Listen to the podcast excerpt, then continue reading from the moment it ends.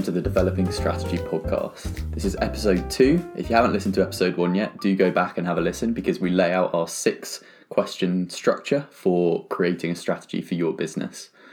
And this episode will focus on point one, which is the external situation. And in particular, we're going to cover segmentation uh, and techniques that will help develop your segmentation skills. So I'll hand over to Dad. Why don't you talk us through the, the sort of two things we're going to discuss today? Yeah, okay. So thank you, Charlie, for the intro um, and welcome everybody. So we're going to cover two things here today. The first is how segmentation, which sounds like a very technical issue, is really a critical tool for starting your strategy thinking. Uh, starting with the external environment, because that's the real world out there, and we need to ground ourselves in that um, but using segmentation to tee up well, what are the big choices that we have to make um, to come up with an effective strategy?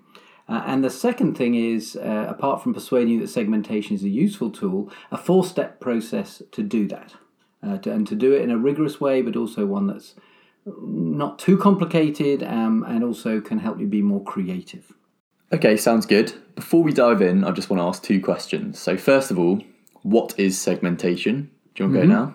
Yeah, okay. So segmentation is a way of dividing up a, a very complex world into a, a, more limited number of categories. So, for example, we could look at the whole world in which we operate and divide it between corporate customers and residential customers, or between the UK and the French business. Mm. Um, and those are actually ways of simplifying down to segments um, instead of just having to consider every possible combination of customer, product, time we interact with them, and so on. Okay, and you've kind of answered my second one as well a bit there. Yeah. Um, but just, I think it'd be helpful for our listeners. We talked about our six question framework in the yep. first episode and we're talking this week about the external environment specifically. So, right.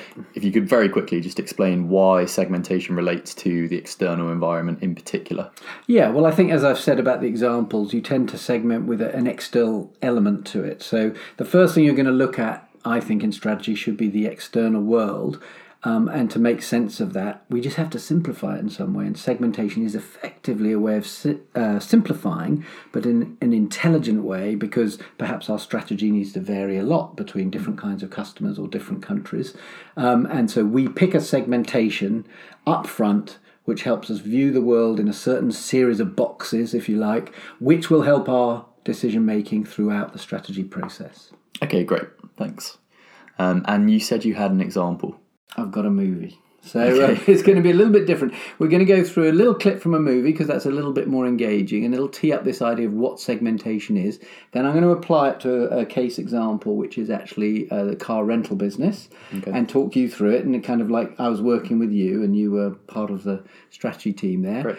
Uh, and then I'll actually finish off with a little story about m- my own experience and, and, actually a time when I didn't segment correctly and, and, it kind of set everything off wrong. And then we had to correct it to the right segmentation at the end. So that's a kind of cautionary tale. Perfect. Um, so, first, yeah, let me use a movie because it's kind of good to think outside the box a little. And I'm sure many of you who are listening know the Hunger Games movie. Um, and there's a particular scene I want to kind of refer to there, which is uh, for those of you who've seen the movie, it's where all of the contestants come to the cornucopia. So, for those of you who haven't seen the movie, it's a dystopian future view where 24 teenagers have been brought together and they have to fight to the death. Uh, they start off unarmed, they all go into 24 separate rooms and they go up a, a, little elevator or lift that takes them up above the surface of the ground and they're standing there on some podiums. They've got 30 seconds before the buzzer goes, at which point they can go and grab anything from this cornucopia, as it's called, this store of mm. lots of different things that they could grab. Some are just supplies in a rucksack so you can't see them, and a little bit further away from them, it's there's a whole store of weapons. And our heroine, Katniss Everdeen, she's a very good archer. Mm-hmm. So you can imagine that she might be particularly interested in certain types of weapons. Um, but let, let me ask you actually, she's got about 200 different objects sitting in front of her. How does she start thinking about how to make choices mm. about what to do? Okay. I think you dropped me a little hint there. She's an archer. Yes. So the first thing I'm going to say is she is going to prioritize those boxes or kind of piles of goods. She's going to think about, for instance, bows and arrows. Yeah. Um, and sort of highlight those as her high priority things. Yeah. And number two, I think she's going to think about the ease of accessing different piles or, Yeah. or boxes. So, for instance, if a box is located right next to it, that's Right. kind of an easy win. Yeah. Um, or to use strategy jargon, low hanging fruit, right? Yeah. Yeah. Whereas if something's exactly. next to a really fast person, one of her competitors, Okay, great. Uh, let me stop you there because uh, you've given us some really good ideas. But what I'd like to do is just actually go back and think exactly what has to go in her brain to get to where you were. So you mentioned, for example, that she might think of things, the bows and arrows. But to do that, she has to divide the world up in a way that is looking out for bows and arrows. So, for example, if she said, let's look at the world in terms of the different colour of these different options. There's 200 options out there. Let's pick out red versus blue versus green. That wouldn't be very interesting for her, right? So she actually has to make a choice. Her brain has to make a choice to look by weapon type. And then within weapon type, she's going to be looking in particular for bows and arrows. And secondly, you all already mentioned how easy it is to access something. So another category is how easy is it to access that bundle or whatever, and it could be very easy or not so easy. Um, and so she's picked some categories which are helpful in making choices that are going to be very different in their outcome. And things like choosing on the basis of colour isn't interesting. So she doesn't even think about that. Her brain just passes over that. But she has to process that. So that might seem a bit obvious, but now let's put it into the example of the car rental business. How might you segment the car rental business and what kind of categories would you want to look at? And then within that, what sort of um, types of thing would be within that category? Okay, so you could segment by customer. Yeah. So you could think about your, your corporate customers Yeah. versus your family bookings, for instance. Yeah, let me stop you there. So there you've got a choice between two things, just like Katniss had. Right, okay. So already you said, well, we could go for the corporate, or we could go for the leisure, or we could try both, which is the same with Katniss. She could go for the archery, she could go um, for the local uh, packages.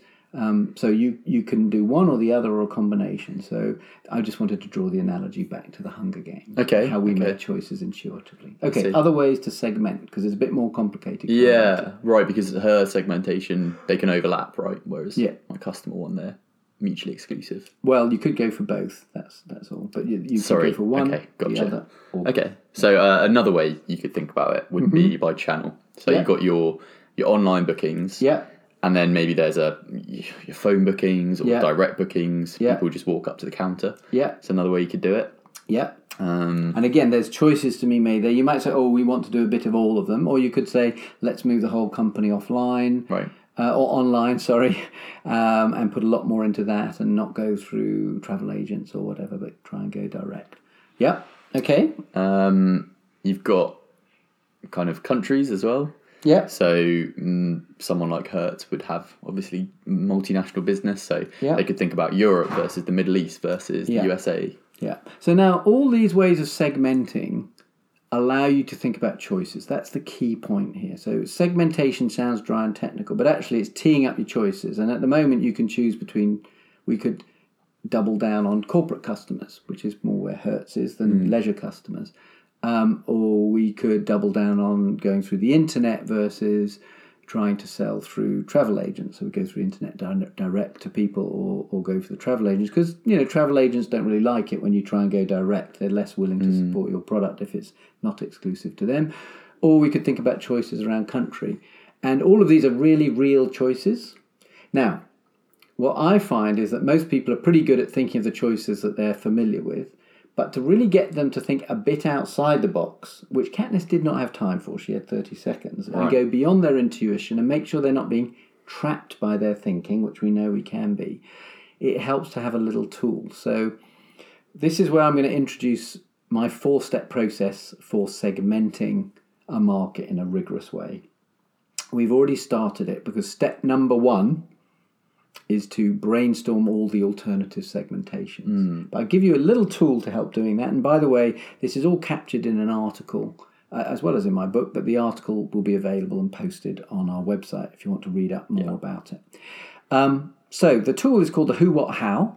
It's used actually for a variety of purposes, and I use it to help me think about the different ways to segment. So let's start with the Who. I feel like I covered some of these. I was probably focusing on the who, right? Yeah, the, the who is what you covered mm. because you did different kinds of customer, different kinds of channel. These are all different ways to approach the market, and actually, I include geography in there, different kinds of country. But let's now go to the what. So the what is what's the actual product or service you're Right, offering? right. Could you, you know, is it is it just one service that a car mm. rental company provides, or might there be ways to segment that? Right, so we're leasing cars. Within cars, there are obviously different classes. So you've got Yeah. your, your luxury sports cars, Yeah. your family cars, Yeah, um, smaller compact cars yeah. as well. Um, And some companies emphasize some more than others. Yeah, so Yeah. make choices within that. Yeah, Sure. You might be selling, um, I guess, leasing a car for a round trip. So maybe you have an airport where they, they go from and they drop off as well. yeah, Um, or you might be uh, selling like an adjacency. So maybe you, Yeah. you do car packages with something. insurance. Yeah, Exactly. Yeah, which is actually where they make a lot of their money. Okay. Yeah, yeah, yeah, exactly. So you can think around the product, and then the last one is the how, and this one tends to be a little bit more um, requires a little bit more thought. I what I think is how are you delivering car rental? Well, there's a value chain to deliver it, and you can choose to either double down on one part of the value chain and make it a huge part of your business or completely outsource it. So these are key choices you have to make. So what's the value chain in car rental and what kind of choices might that suggest? You don't have to say the whole value chain. And to and to give us some clarify, examples. value chain's a bit jargony. Yes. So by value chain you mean well why don't you give the a quick steps required um, to put together the final product that you get when you're a customer or Okay, service. okay, great. So So you start with say you have to build cars yeah. and then Hertz probably has to buy cars. I mean, in theory, Sure. actually, Ford and GM did buy could- car rental could- companies, yeah, so sure. they were coming from that angle. Okay, so you could you've got the building cars, the buying of cars. Yeah, Then there's um, something around delivery. So delivering them to your, your depots. yeah, You've got to keep those cars in a car park yeah. um, to or a parking space, locations, a physical location, exactly. And then I suppose after that, there's the kind of just the service delivery. So in tandem, you kind of got marketing, your sales function, Yeah. so staffing of your offices. Mm-hmm. Maybe there's a sort of logistics piece as well. So Mm-hmm. keeping track of your fleet and where it's at at any one point in time. Yeah, Um, and then after that, I guess there's maintenance. yeah. Maintenance. And yes. Finally, can you sell? Yeah. Do they sell? Will they yes, sell they sell on? the cars off after a period of time. So, so you know, we have an idea of what a car rental company could be. But if you want to think about real choices facing you, you could say, well, maybe I should go into the car auction market. Um, Right, yeah. Because I'm probably one of the companies selling the most cars in the US, um, and so I could really, you know, use that as a as a new business and Hmm. as a way to maximise the value of my fleet. I could, in theory, um, either outsource all my maintenance or actually make it a core business and, and sort of have a chain of commercial Yeah, okay. garages where I'm fantastic at getting cars back on the road really quickly and Yeah. cost effectively. So each of these is a choice. Um, do I do it myself? Do I not do it at all and outsource it? Or do I double down on it and make it a real new business? So rather than just selling cars, I'm going to turn it into an auction business. And I, I, what that makes me think of is um is Amazon, right? Yeah. Because they started out as a sort of e-commerce platform, Yeah. and now the majority of their profits come from their web services Right, function. yeah, great Um, example. So I guess the framework sort of you have these quite radical overhauls that can come out of the segmentation, Mm-hmm. and you have the more incremental stuff. So let's focus on the Middle East.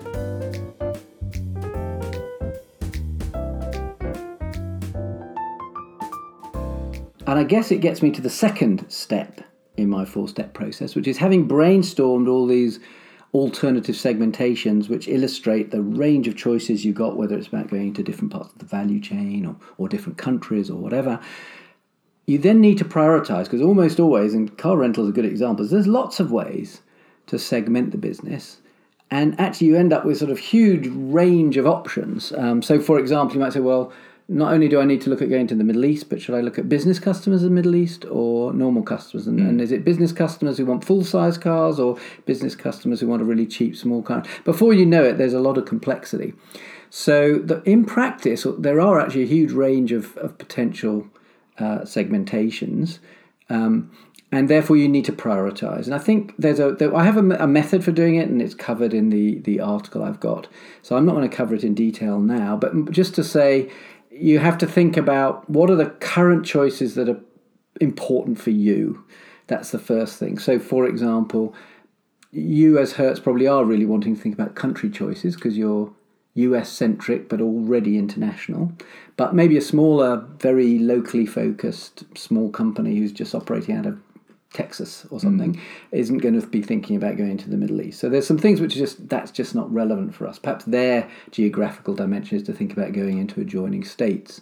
Um, and then the other thing is to say, well, is there a big difference? I mean, if going to France means that you automatically pretty much get into Luxembourg because you're going to use the same set of offices. There's no point in analysing the two as if they're very separate mm. markets. Probably is sensible to analyse France versus the Middle East. So that's the, the second step. Okay, so clearly there's a lot of there's a big piece around actually how you make sense of which segmentation is the most important. Yeah. Um, and how you come up with your sort of the ones you're most interested in. But let's we probably haven't got time to cover it no. in, in, full here, but there's the article. Yeah. So let's move on to step three. Yeah, and so what you end up with at the end of step uh, two is normally a set of categories of things that are important segmentations like picking between countries which we want to do in the short term then some medium term and maybe some longer term stuff like maybe in the long term we want to think about moves along the value chain mm. but that's not right now so let's say that we've made a decision that we want to look by country and we want to look at things like France versus the UK for example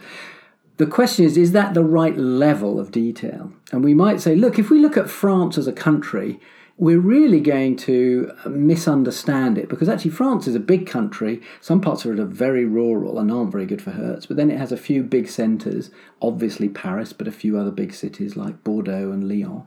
Um, and we might be better off sub-segmenting France into different uh, major cities that are going to be our first port of call and actually look at the top cities in the UK versus the top cities in France um, and compare those as opportunities. So rather looking at the level of country, we might want to look at the level of big cities across Europe because we could have a strategy where we choose to just focus in um, Heathrow and um, Gatwick in London and the two big airports, Orly and Charles de Gaulle in Paris.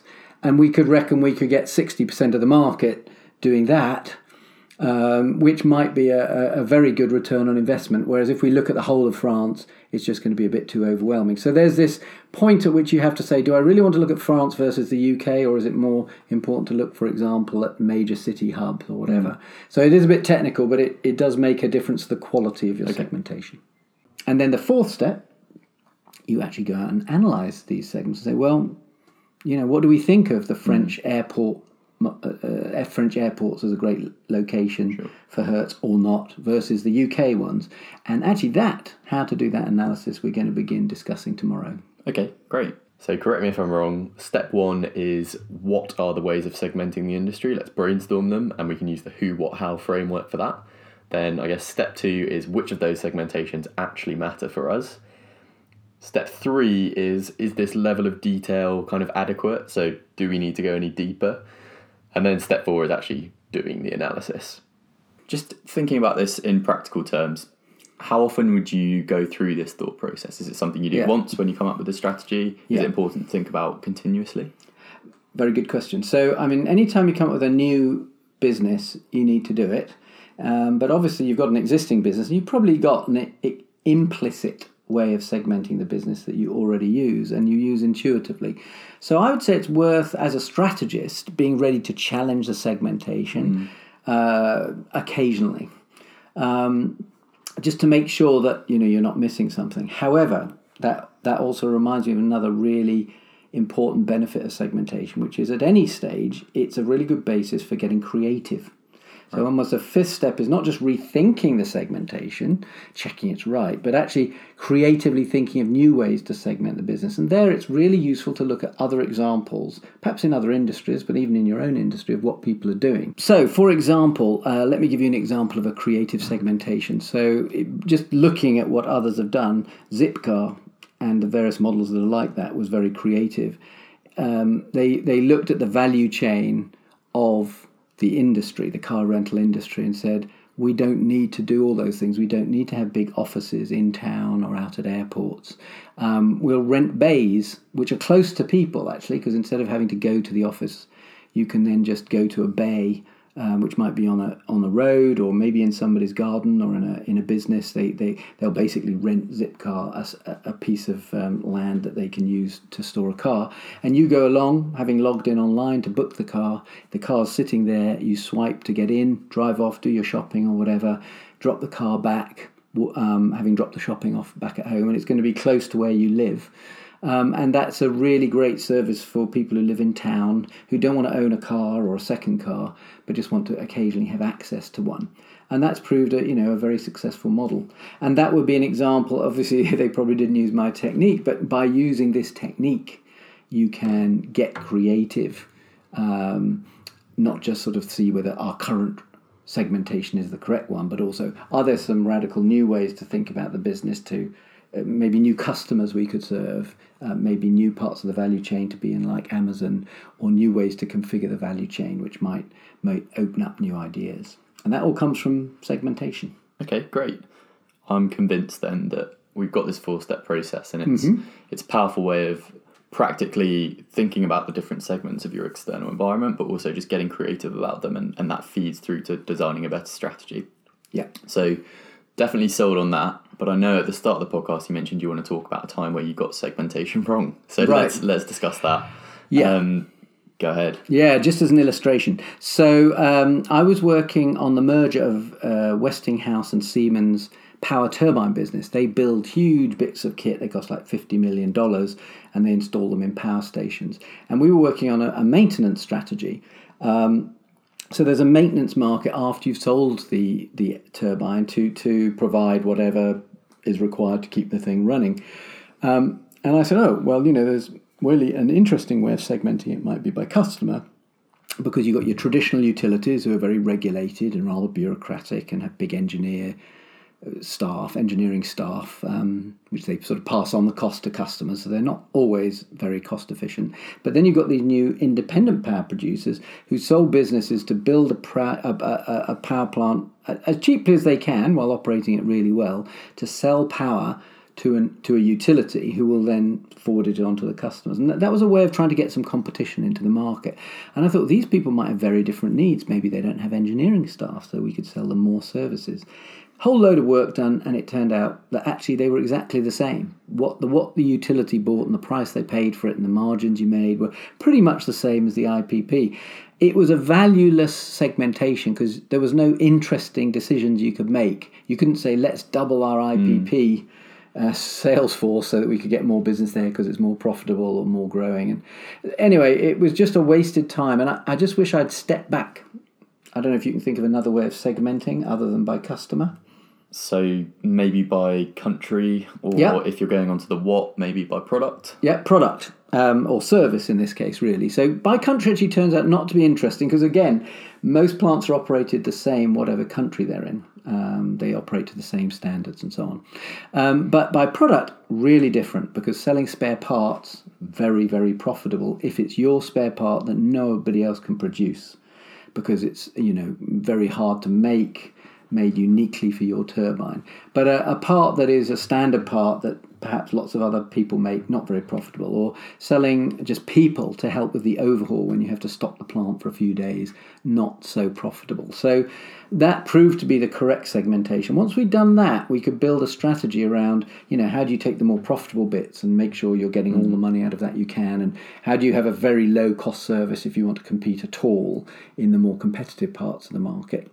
Um, but we lost time, you know, by, by spending time thinking about customers. And mm. I look back on that and think, particularly as a consultant, you only have a few weeks that you can go in and do it. And I wish I'd stepped back a little and debated that with the management Yeah. team. I'm sure they'd have told me, Joe, I don't think it's going to vary as much by customer, but yeah, it hugely varies by product. And you know, they would have known enough to have start, started us on the right path. So it's worth spending time on that point one of, of brainstorming different Yeah. ways of segmenting and then going into the analysis. Exactly. Great. Thank you for being so honest, Dad. Really appreciate it. Um, Yes, it and, hurts. and unfortunately, that's all we got time for this week. Um, but do tune in next week. So we've discussed the concept of segmentation, and let's assume you have your segments and your different. They might be different products. Next week, we're going to talk about how you make decisions about which of those segments are most attractive to you. So do tune in then when we're talking a bit more about that. Um, but that's all from me and Dad. See you next week. Thanks for listening. We hope you enjoyed the podcast. Please, please remember to rate us as it really helps us out. And also check out our Facebook page or website at www.developingstrategy.com where you can ask questions, learn more, and find all the episodes in this series.